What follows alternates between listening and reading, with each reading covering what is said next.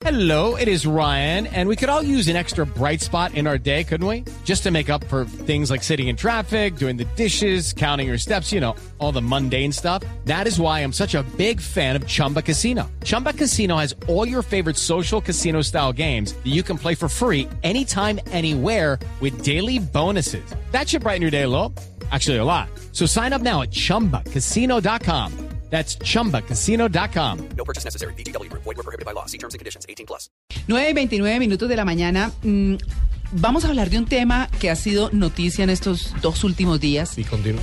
Y continúa siendo noticia, por supuesto, eh, y tiene que ver con, con Carolina Sabino y la acusación de la fiscalía de haberse practicado un aborto, no en condiciones legales. Esto sucedió, o lo descubrió la fiscalía, dice, a través del rastreo de las llamadas que le estaba haciendo a su hermana Lina Luna, eh, quien era la esposa de Andrés Sepúlveda, recuerden el famoso caso del super hacker, que no era tan super como dicen muchos. Eh, y pues salió este tema a la palestra. Ayer lo hablamos un poquito. Sin embargo, ha habido muchas publicaciones, muchísimas críticas. Algunos llegan a decir que eso es un factor de distracción que está creando el Cortina fiscal de humo, para no enfrentar, sí, Sí. señor, para no eh, o no enfrentar como tan directamente el eh, tema de Natalia Springer De los contratos. de los contratos eh, de los cuales ha sido, ha sido objeto de grandísimas críticas y cuestionamientos por estos días. Ha dicho el fiscal que no va a ir al Congreso de la República, que no tiene por qué hacerlo, que solo hace ante la Corte, pero bueno, en fin, el tema es Carolina Sabino y la defensa de su privacidad.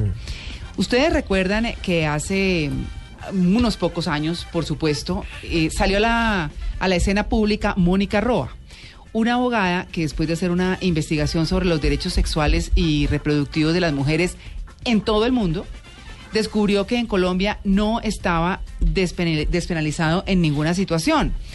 Entonces fue quien montó el proyecto piloto, eh, montó el proyecto piloto que llevó a que bajo algunas circunstancias la ley en Colombia permitiera que las mujeres abortaran.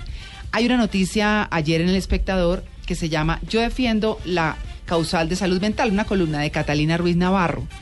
Y habla justamente de eso, y habla de la sentencia C36506 que reconoce el derecho al aborto en Colombia bajo determinadas circunstancias.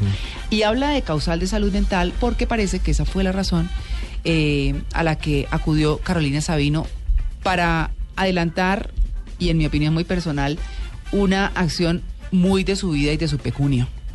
Eh, y que pues eh, ha sido muy mal vista porque publicar una cosa que no tiene nada que ver con el caso y que es tan sensible en un país como el nuestro, Claro. que todavía no se acostumbra en algunos sectores a que el aborto está aprobado, pues realmente es muy, pero muy complicado. Carolina Sabino emitió un comunicado a la opinión pública. Dice, a raíz de, las informaciones que circulan en los medios de comunicación, quiero expresar los siguientes puntos. Me sorprende que un episodio tan personal y doloroso sea expuesto a la ciudadanía sin tener consideración por mi familia, principalmente por mi hijo Tomás, quien no entiende mucho el porqué de esta situación.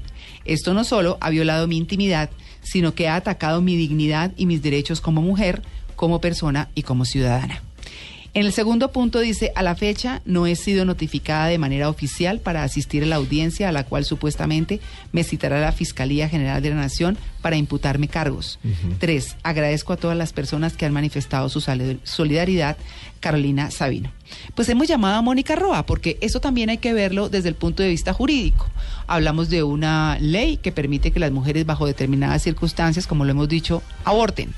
Pero también está el tema de la intimidad y de una cosa que, como dice Carolina en su comunicado, pues es dolorosa, bajo la circunstancia que sea. Eso no creo que le guste a nadie ni sea una práctica que se vuelva de deporte. Exacto. Así que las circunstancias son de cada quien, la decisión es de cada quien y es de lo, queremos, de lo que queremos hablar con Mónica. Mónica está en España, vive en España justamente por todas las amenazas y las cosas que le sucedieron aquí en Colombia a raíz de esto. Así que la saludamos en España. Mónica, buenos días en Colombia, buenas tardes en España. Muy buenos días, ¿cómo están? Bien, nosotros queremos, desde el punto de vista suyo, como conocedora de la ley, como promotora de la misma y como eh, conocedora de este tipo de situaciones, ¿qué opina del caso de Carolina Sabino y la Fiscalía General de la Nación?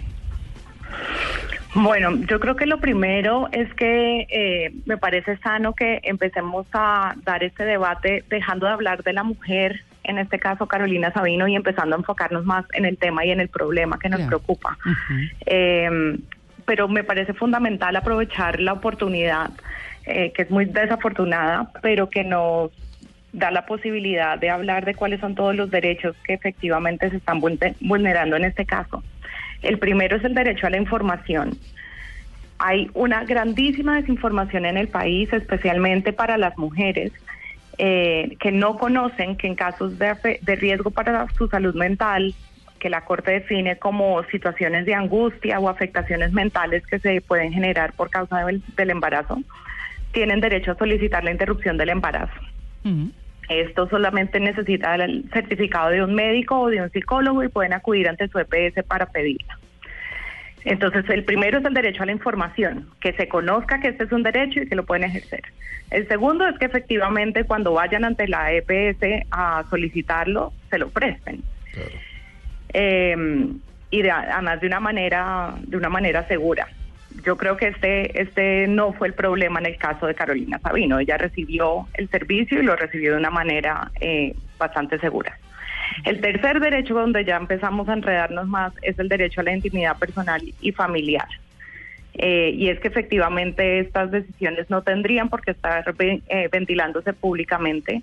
Eh, ella ha tenido que ver cómo su caso se discute en todos los medios nacionales e incluso ya internacionales, y lo sé porque me han pedido también entrevistas, y cómo su nombre se está discutiendo y como Sí. dice ella misma, eh, su hijo está teniendo que ver todo este debate. Sí, es una- Y eso está de la mano con un último derecho que me parece fundamental empezar a incluir dentro de los debates sobre el aborto y es el derecho a la dignidad. Yo creo que las mujeres tenemos derecho a interrumpir un aborto no solamente de manera legal y segura, sino también digna. Eh, y yo creo que esto es, es el- la parte más peligrosa que me parece de este caso y es que sienta un precedente que a todas las mujeres nos va a dar miedo en adelante empezar a, ejercer nuestro derecho porque no sabemos quién se va a ganar la ruleta de que su caso sea ventilado públicamente y afecte su derecho a la dignidad. Es un tema muy, muy difícil en un país que todavía se resiste a aceptar esto. ¿Qué pasa, Mónica, eh, digamos en términos jurídicos, que es un poco lo que quisiéramos saber, cuando una persona se ve, digamos, por lo que entendemos, eh, el caso de Carolina, como puede ser el de muchos, porque usted tiene mucha razón en decir lo que eh, en que no nos enfoquemos solamente en la persona, y eso es cierto, porque como ella hay muchas que acudieron al recurso por X o Y razón. Pero, pero ¿qué pasa cuando una persona se ve puesta en entredicho públicamente detrás de un caso que no tiene absolutamente nada que ver, que es vulnerada, cuestionada eh, y que le genera tantas cosas jurídicamente, ¿qué pasa ahí con ella? Me refiero no a que si la van a culpar o no, eso le corresponde a la ley, pero Carolina, ¿qué puede hacer? O una mujer que se vea en esa situación, ¿qué puede hacer? Pues yo creo que podría poner una tutela. Eh, hay otra cosa que podría hacer, pero dada la, la crisis de institucionalidad que tenemos, Claro. yo no lo aconsejaría mucho y es que para eso está la Procuraduría también. Cuando los funcionarios públicos eh, eh, abusan de, su función y, con ello vulneran los derechos de las personas, pues la Procuraduría tendría que actuar. Mm. Pero como no es secreto, Mm. eh, la Procuraduría ha sido uno de los entes que más se ha opuesto al ejercicio de este derecho Claro. de la interrupción del embarazo. Entonces, es un poco la, la gran contradicción y la gran preocupación de que las personas que le apostamos a la legalidad, a volver este, eh, este debate un tema legal para que las mujeres puedan hacerlo de una manera segura, sin poner en riesgo sus vidas, se ven enfrentadas a, a la situación completamente paradójica de que son las instituciones del país, como la Procuraduría y la Fiscalía, las que empiezan a mandar señales de usted está haciendo algo legal, pero la vamos a acosar judicialmente. Claro, Eh, exacto.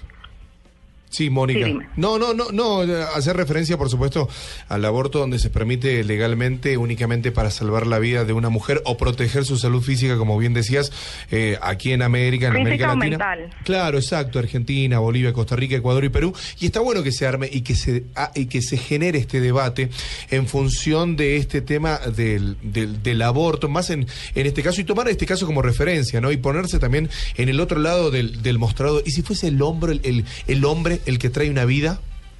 ¿No será tal vez sociedades machistas? ¿No será tal vez esa situación de que porque es la mujer y en las sociedades machistas con esa visión machista, eh, si fuese al revés, cómo se tomarían los casos?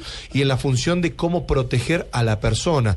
Me imagino, vos como abogada, Mónica, eh, la parte de la situación de que cuando es individuo, cuando se concibe la vida, cuando el alma llega al cuerpo, esa cuestión religiosa que también se llega a poner en estos casos y en cómo no se protege en sí a la mujer. Sí, y me encanta que pongamos el foco a nivel regional. Yo trabajo mucho a nivel regional y, y efectivamente este, este contexto no es exclusivo de Colombia. La gran mayoría de países en América Latina ya permiten el aborto en ciertas circunstancias, en muchos casos incluyendo el riesgo para la salud. Y salud internacionalmente está definida no solamente como la salud física, sino también como la salud mental. Exacto. Esto no se entiende en la región y cuando se trata del tema de aborto, mucho menos. Eh, efectivamente, también en todos los debates legales que hemos tenido en América Latina hay una confusión muy grande entre el debate moral o religioso y el debate jurídico constitucional. Eh, yo creo que una sentencia reciente de la Corte Interamericana de Derechos Humanos da muchas luces al respecto, porque dice hay un montón de mm, creencias sobre el momento en el que comienza la vida. Claro. Los jueces no tenemos que resolver ese debate. Ese es un debate que se ha dado por miles y miles de años desde la filosofía, desde la teología, desde la ciencia. Exacto. Cuando llega el debate jurídico, la pregunta es cómo vamos a proteger los derechos eh, que están aquí involucrados. Y las cortes en todos los casos siempre han dicho que se protege principalmente el derecho de la mujer embarazada, porque es imposible proteger la vida prenatal si no es a través de la protección de la mujer embarazada. Claro, eh, fíjese usted que, bu- bueno, hay oyentes que empiezan a decir eh, y a escribir, bueno, ¿y qué pasa con el bebé? Esa ya es la discusión, ¿cierto?, general del aborto, eh, sobre, sobre el eh, tema, pues, macro, digámoslo así. En este Sí, caso... pero, pero sí. efectivamente yo creo que ahí está el punto más importante. Sí. Eh, la- esta corte en la misma sentencia dice que en el momento del nacimiento ya esa nueva persona tiene todos los derechos en el- la misma, mm, eh, en el mismo nivel de protección que los tiene la mujer. Claro. Y, y yo creo que tenemos que empezar a dar el debate eh, un poco más aterrizado a la realidad. Hace, hace un momento estaba tuiteando diciendo, no solamente hay que garantizar el aborto en las circunstancias en que está permitido, también hay que perseguir el aborto forzado, por ejemplo. Eso sí es un delito que hay que perseguir. Y también hay que garantizar la maternidad segura. En Colombia se nos están muriendo las mujeres guayú y sus hijos recién nacidos por falta de agua y por falta de comida. No podemos dar estos debates de una manera separada, realmente tenemos que integrarlos y empezar a pensar cómo este no es un tema marginal, sino absolutamente central si estamos queriendo hablar de eh, reconstruir un país, construir paz. Me parece que la educación sexual, la manera en la que se conforman las familias, la violencia sexual y sus consecuencias en la vida reproductiva y todos estos temas de maternidad segura. Sí. eh, tiene, tenemos que hablarlos al mismo tiempo. Por ejemplo, eh, adopción de parejas del mismo sexo. Mm. Son todos debates que están dentro de la agenda, pero que no los hemos terminado de conectar. Y me parece que ahí es donde está el reto más importante. Claro, eh, dice, dice eh, eh, la columna que yo les contaba de Catalina Ruiz Navarro, en una parte bien interesante, que, que la, de- la desinformación sobre el derecho de- de- al aborto cuando está en riesgo la salud mental no es excusa para violar la intimidad de Carolina Sabino ni para amenazarla penalmente. Además, dice ella, esto envía un mensaje a todas las mujeres colombianas. Nos dice que si accedemos a nuestros derechos sexuales y reproductivos, la Fiscalía o la Procuraduría nos perseguirán y arrastrarán nuestra honra por los medios de comunicación.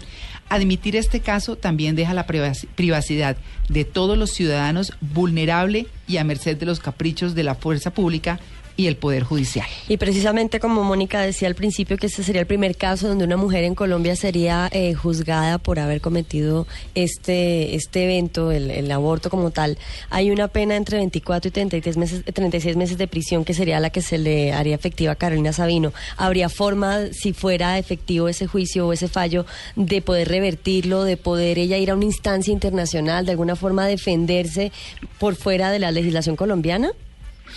Yo estoy absolutamente segura de que el proceso penal no va a ser exitoso porque, porque el aborto que se hizo Carolina es legal.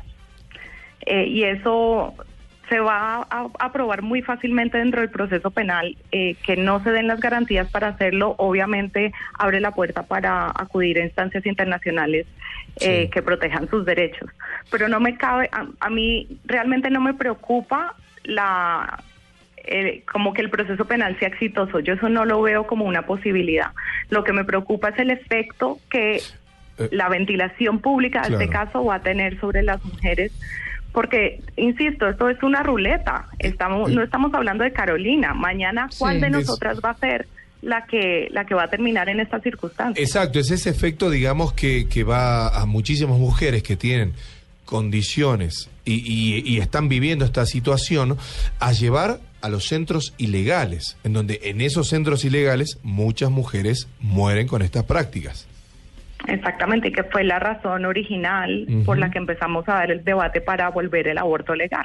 Claro, pues es una cosa muy difícil, miren, genera todo Sí. tipo de manifestaciones. Además porque en este caso se están conjugando dos elementos que son ambos muy polémicos y que dividen opiniones. Y uno es el caso de la privacidad, de la violación de la privacidad, otro la exposición pública de esta figura que además es una figura pública y otro además el del aborto que tiene en mil consideraciones. Entonces están conjugando dos cosas que, que, al- que a la gente le ha puesto a hablar sin duda. Claro, y, lo- y a lo que lleva esto es eh, Mónica siendo esta persona pública, Carolina, es la conocemos en un comportamiento X, así como nos sucede a nosotros en nuestro entorno que les caemos bien a unas personas y a otras no, ¿cierto? Como todo en la vida.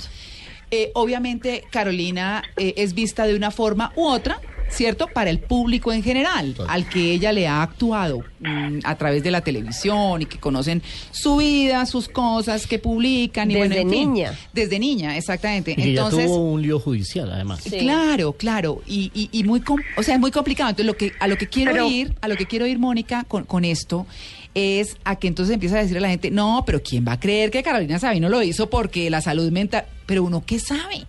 Es muy difícil, o sea, uno no, uno no puede decir ni es santa ni no lo es, es su pecunio, es su vida, ¿no? Su cuerpo. Y además la que determina eh, qué tanto riesgo quiere asumir ella dentro de su salud mental, eh, pues es ella. Sí. Yo quiero decir dos cosas eh, frente a este último punto. La primera es que yo creo que el reto tanto para los periodistas que tanto han estado discutiendo si debieron haber sacado el caso o no, eh, tanto para nosotros los activistas que trabajamos en este tema, es cómo dejar de hablar del caso en particular y poner el poner el foco y aprovechar la oportunidad, aunque sea desafortunada, para construir, para informar sobre el derecho que sí existe, como sobre cómo se puede hacer efectivo eh, y sobre cómo este tema de el, el ejercicio de la interrupción de un embarazo debe protegerse para que se pueda hacer de una manera digna con protección a la intimidad. Bueno. Esa, ese es un punto. Eh, y el otro punto es que en la Constitución Nacional también dice que se debe presumir la buena fe de las personas. Entonces, Carolina Sabino se presume la buena fe, por supuesto que sí, se presume que es inocente hasta que se demuestre lo, se demuestre lo contrario. Además, porque, Eh, porque Mónica, cada quien toma las riendas de su vida y toma Claro, y en este tema todavía más en, más en particular, yo creo que sí es, sí es uno de los que más, mejor ilustran ese, ese punto que estás tocando. Mm, exacto. Entonces, si uno decide qué hace con su vida y se apalanca en los profesionales de para tomar la mejor decisión, para hacer lo que sería menos dañino o qué sé La yo. decisión más responsable. Sí, exactamente. Esa es una buena Aunque expresión. muchas veces sea dolorosa, sea Sí. difícil, siempre la decisión más responsable. Eh, hay una hay una publicidad que, que sacó Profamilia hace poco y que generó mucha mucha polémica en Medellín porque creo que la, la salió en el metro. Eh, y a mí me gustaba mucho porque decía, eh, las opciones son tuyas, la respuesta siempre será la correcta. Y yo creo que en este tema es así. La- una mujer embarazada siempre tiene tres opciones solamente. Una, continuar con el embarazo, asumir la maternidad. Eh, dos, eh, continuar con el embarazo y dar el bebé en adopción. Y tres, tener un aborto. Claro. No hay más. Y cualquiera que sea la opción que elija, la respuesta va a ser la correcta, porque es lo que esa mujer y solamente ella sabe que es lo más responsable para ella, para su vida, para su familia. Claro. Pues bueno, un tema muy difícil. Muy difícil. Dejémoslo quieto, respetando como piensa cada quien, ¿verdad? Y pues, Exacto. siguiendo adelante. Mónica, muchas gracias. A ustedes muchísimas gracias por su tiempo.